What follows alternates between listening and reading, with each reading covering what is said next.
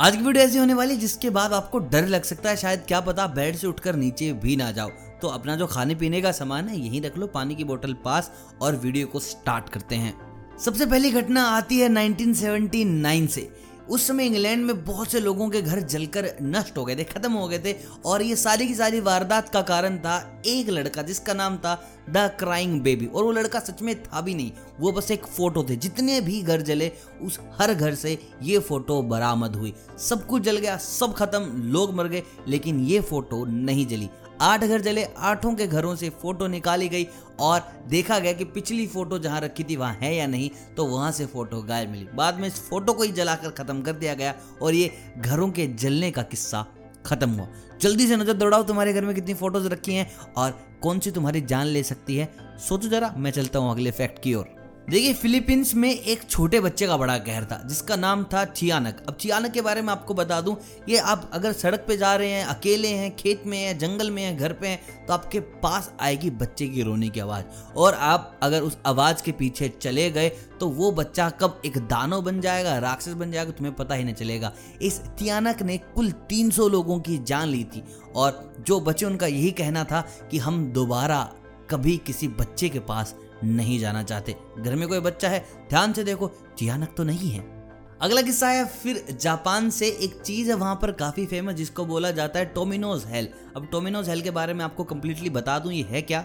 Tomino नाम के एक व्यक्ति थे, उन्होंने एक कविता लिखी, और कविता बहुत ज़्यादा स्केरी थी ड्राउनी थी, और डिस्टर्ब्ड बातें लिखी हुई थी कि ये इंसान दिमाग से कमज़ोर है। वो लिखा और कुछ दिनों के बाद वो मर गया। उसकी किताब किसी ने उठाई और वो कविताएँ पढ़ने लगा। अचानक से उसकी भी मौत हो गई। लोगों ने पूछा कि भाई क्या हुआ, क्या नहीं? तो कोई भी सबूत नहीं मिला। किताब आगे गई। दूसरे इंसान ने पढ़ी, उसकी भी अचानक मौत हो गई।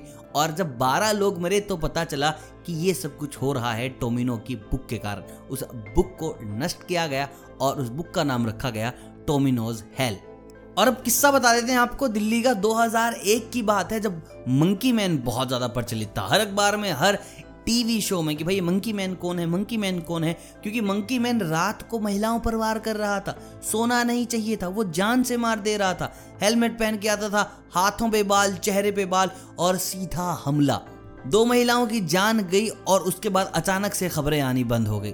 ना तो उस मंकी मैन का पता चला और ना ही ऐसी खबरों का कि भैया कहाँ है, कहाँ नहीं, मरा है कि ज़िंदा है। अगली बार अगर दिल्ली में हो और सड़क पे घूम रहे हो, हाथों पर किसी इंसान के बाल हो तो भैया उठा के गुम्मा सर में मार देना, नहीं तो वो मार देगा।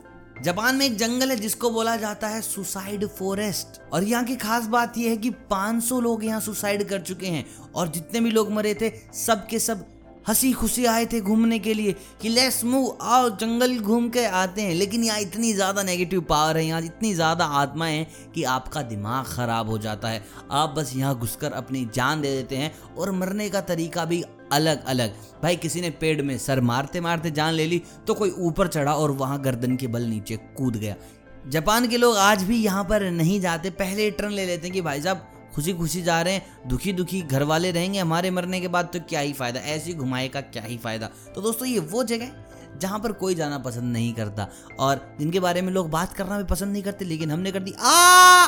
मरा नहीं हूँ, ज़िंदा हूँ दोस्तों। बस मेरा डोगी आ गया था अचानक से। दोस्तों लाइक कर देना, जान पे खेल के वीडियो बना रहे हूँ, और सब्सक्राइब कर देना दोस्तों।